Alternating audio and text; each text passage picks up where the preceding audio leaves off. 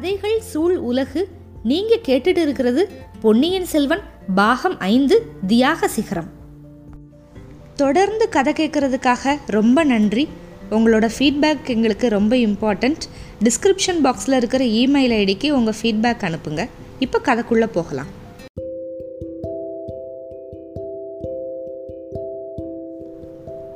பொன்னியின் செல்வன் பாகம் ஐந்து அத்தியாயம் இருபத்தி இரண்டு.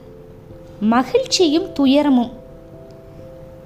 வானதி வந்து யானை பகா யானை பாகா அப்படின்னு பேசினால அந்த சிரிப்பு ஒலியோட கலந்த வார்த்தைகளை கேட்டுட்டு இளவரசரும் இப்போ சிரிச்சுக்கிட்டே யானை யானை மேலேருந்து கீழே இறங்கினார்.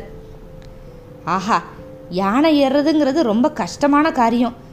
ராஜ்ய சிம்மாசனத்தில் ஏறுறது மாதிரி தான் யானை மேலே ஏறுறதும் கஷ்டம் அதுக்கு மேலே உட்காந்துருக்கிறதும் கஷ்டம். யானை மேலேருந்து இறங்குறது எல்லாத்தையும் விட கஷ்டம். ஆனாலும் அந்த கஷ்டங்களையும் சில சமயம் ஒருத்த வந்து அனுபவிக்க வேண்டியது இருக்கு அப்படின்னாரு பொன்னியின் செல்வர். சிலர் அந்த கஷ்டத்தை ரொம்ப அற்பமான காரணங்களுக்காக கூட அனுபவிக்கிறாங்க. பறவை குஞ்சுகளை காப்பாத்துறதுக்கு யானை மேலே ஏறிக்கிட்டு ஓடி வர்றவங்க கூட இருக்காங்க அப்படின்னா வானதி. ஓ அந்த சம்பவம் இன்னும் உனக்கு ஞாபகம் இருக்கா வானதி? நீ அதை பற்றி இப்போ வரைக்கும் பேச்சு எடுக்காததுனால மறந்துட்டேயோன்னு நினச்சேன் அப்படின்னாரு இளவரசர்.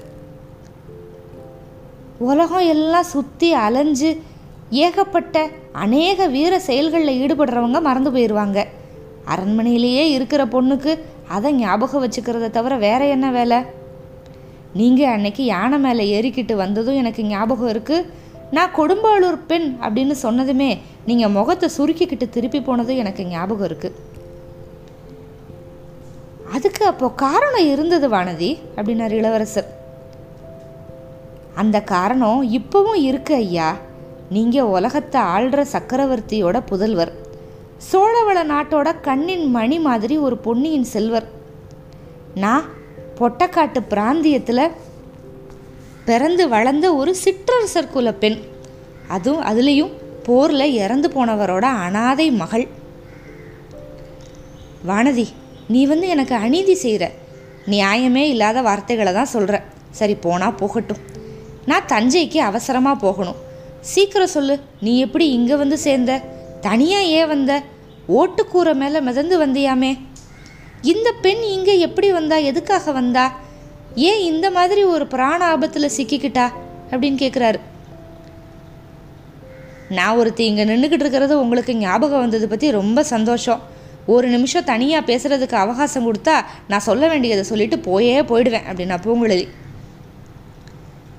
அந்த ரெண்டு பெண்களும் அந்த சமயம் இளவரசருக்கு முன்னால் நேருக்கு நேரம் நின்னப்ப எப்படியோ அவங்களுக்கு வந்து ஒரு அசாதாரணமான தைரியம் அப்புறம் வாசாலகம் எல்லாமே ஏற்பட்டிருந்துச்சு. வாசாலகம்னா வாக்கு வல்லமை பேச்சு திறன்.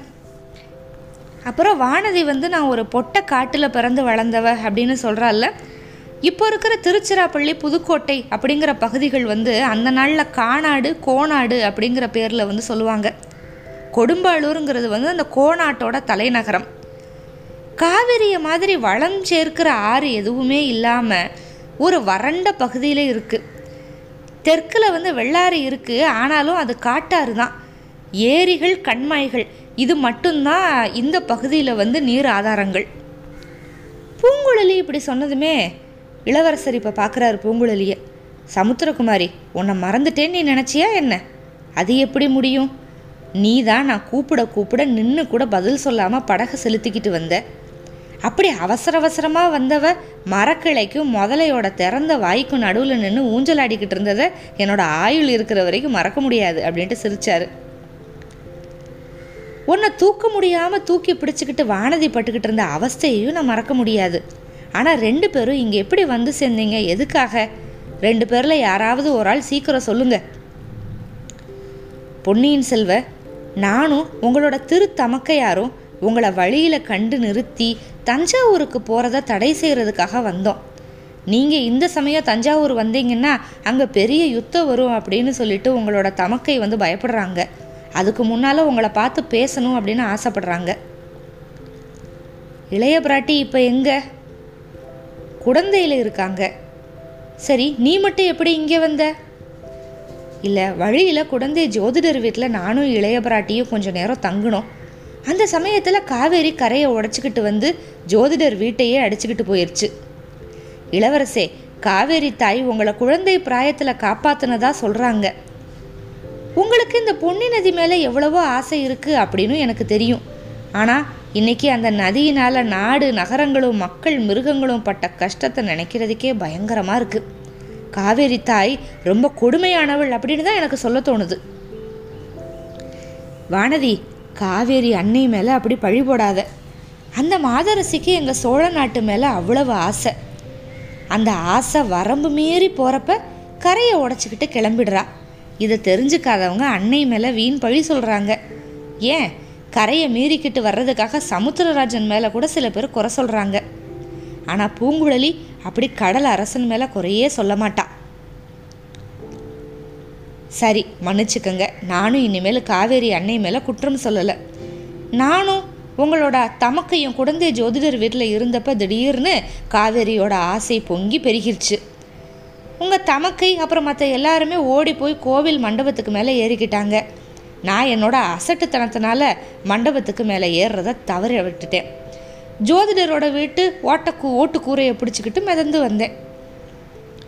ஓஹோ உன்னை காப்பாத்துறதுக்காக பூங்குழலி படகுல ஏறி வந்தாளாக்கும். அழகாக தான் இருக்குது உங்கள் ரெண்டு பேரையும் சேர்த்து இந்த கஜேந்திரன் காப்பாற்ற வேண்டியதாக போச்சு. இந்த யானையோட அறிவே அறிவு. உங்கள் ரெண்டு பேரையும் அதோட துதிக்கையால் பூமாலையை எடுக்கிறது மாதிரி அசங்காமல் கசங்காமல் எடுத்து கரையில் விட்டுருச்சு. இன்னைக்கு காலையில் இதே யானை கையில் அங்குசத்தோடு ஓடி வந்த யானைப்பாகனை தூக்கி சுழட்டி வெகு தூரத்தில் போய் விழுகிற மாதிரி எரிஞ்சிருச்சு. அவன் உயிர் பொழைச்சிருக்கானா அப்படிங்கிறதே தெரியல. உயிர் பிழைச்சிருக்கிறது வந்து துர்லபந்தான். ஐயோ அது என்ன? நானே உங்ககிட்ட அதை பற்றி கேட்கணும்னு நினச்சிருந்தேன். என் நீ நினச்சிருந்தியா? என்ன கேட்கணும்னு நினச்சிருந்த? யானை பாகனாலேயோ அங்குசத்தினாலேயோ உங்களுக்கு ஏதாவது தீங்கு வந்துச்சான்னு கேட்கணும்னு விரும்பினேன். தீங்கு நேரம் இருந்தது உண்மைதான். ஆனால் உனக்கு எப்படி தெரிஞ்சிச்சு? ஜோதிடர் சொன்னாரா என்ன? அந்த பித்து இளைய பிராட்டிக்கு இன்னும் போகலையா? ஜோதிடர் சொல்லலை. சொன்னாலும் நாங்கள் நம்பி இருக்க மாட்டோம். பெரிய புழுவேற்றையர் சொன்னார் அப்படிங்கிற வானதி. என்ன என்ன யார் சொன்னாங்க? ஆமாம் இளவரசே தனாதிகாரி பெரிய புழுவேட்டரையர் தான் சொன்னார். நாங்கள் ஜோசியர் வீட்டில் இருந்தப்ப திடும் பிரவேசமாக உள்ளே வந்துட்டார். உங்களுக்கு வரக்கூடிய ஆபத்தை பற்றி சொன்னார். விஷம் தடவுன அங்குசத்தை பற்றியும் சொன்னார். ஆஹா அது பெரிய அதிசயம்தான். அவருக்கு எந்த மாதிரி தெரிஞ்சிச்சு? அவரும் ஜோசியர் ஆயிட்டாரா? இல்லை ஒருவேளை எல்லாரும் சொல்கிறது மாதிரி அவரே இந்த ஏற்பாடு பண்ணாரா என்ன? இல்லை இளவரசே அவர் செஞ்ச ஏற்பாடு கிடையாது. பாண்டிய நாட்டு சதிகாரர்கள் வந்து ரகசியமாக பேசிக்கிட்டு இருந்ததை அவர் ஒட்டு கேட்டு வந்து சொன்னார். ஓஹோ வேற என்ன சொன்னார் அவர்? ஐயா நினைக்கிறதுக்கும் சொல்கிறதுக்கும் பயங்கரமாக இருக்குது உங்களையும் உங்கள் உங்கள் தந்தையையும் மூத்த இளவரசர் ஆதித்த கரிகாலரையும் ஒரே நாளில் யமலோகத்துக்கு அனுப்புறதுக்கு அந்த சதிகாரர்கள் வந்து திட்டம் போட்டிருக்காங்க அப்படின்னு சொன்னார். அவர் ஆதித்த கரிகாலரை காப்பாத்துறதுக்காக கடம்பூருக்கு வேகமாக போயிட்டாரு. உங்களுக்கும் சக்கரவர்த்திக்கும் இளைய பிராட்டி எச்சரிக்கை பண்ணணும் அப்படின்னு சொல்லிட்டு போனார்.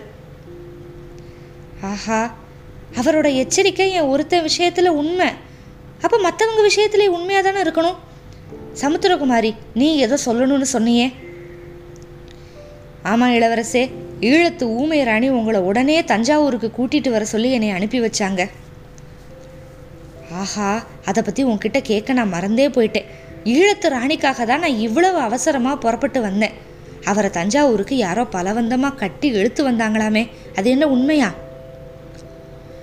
உண்மைதான் ஐயா. ஆனால் முதன் மந்திரி அனிருத்தர் தான் பண்ணாரு. நல்ல நோக்கத்துக்காக தான் பண்ணியிருக்காரு. ஓஹோ அனிருத்தர் வேலையா? என்னோட தந்தை கிட்ட சேர்க்கறதுக்காக கூட்டிகிட்டு போயிருக்கணும். பூங்குழலி முதன் மந்திரியோட நோக்கம் ஜெயிச்சிருச்சா? அவங்க அதாவது சக்கரவர்த்தியும் ஈழத்து ராணியும் சந்திச்சாங்களா? ஆமாம் சந்திச்சாங்க. ஆஹா என்னோட வாழ்க்கையோட மனோரதம் நிறைவேறிடுச்சு இதை காட்டிலேயும் சந்தோஷமான செய்தி எனக்கு வேற எதுவுமே இல்லை. என்னோட பெரியம்மா பக்கத்தில் இருக்கிற வரைக்கும் என்னோட தந்தையோட உயிருக்கு அபாயமும் இல்லை. அந்த மாதரசியோட அபூர்வமான வருங்கால திருஷ்டி இருக்கே அதை பற்றி உனக்கு தெரியுமே பூங்குழலி? ஆமாம் அது எனக்கு தெரியும் ஐயா. ஆனால் ஈழத்து ராணி இருக்கிற வரைக்கும் சக்கரவர்த்திக்கு அபாயம் இல்லை. ஆனால் அப்படின்னு இழுக்கிறா பூங்குழலி. ஆனால் என்ன? ஏன் தயங்கி நிற்கிற சொல்ல தயக்கமாக இருக்குது நான் எழலை. ஈழத்து ராணி வந்து தன்னோட இறுதி காலம் நெருங்கிருச்சு அப்படின்னு நினைக்கிறாங்க. கடைசியாக கண்ணை மூடுறதுக்கு முன்னால் உங்களை ஒரு தடவை பார்க்கணுன்னு ஆசைப்படுறாங்க அப்படின்னா. தெய்வமே இது என்ன சொல்கிற எவ்வளவு சந்தோஷமான செய்தியை சொல்லிட்டு உடனே இந்த பேரை பெரிய இடி மாதிரி ஒரு செய்தியை சொல்கிறியே நான் இனிமே ஒரு கணம் கூட இந்த இடத்துல தாமதிக்கக்கூடாது வானதி இளைய பிராட்டிக்கிட்ட நான் மன்னிப்பு கேட்டுக்கிட்டேன் அப்படின்னு சொல்லு அப்படின்னாரு இளவரசர் அரு- அருள்மொழிவர்மர்.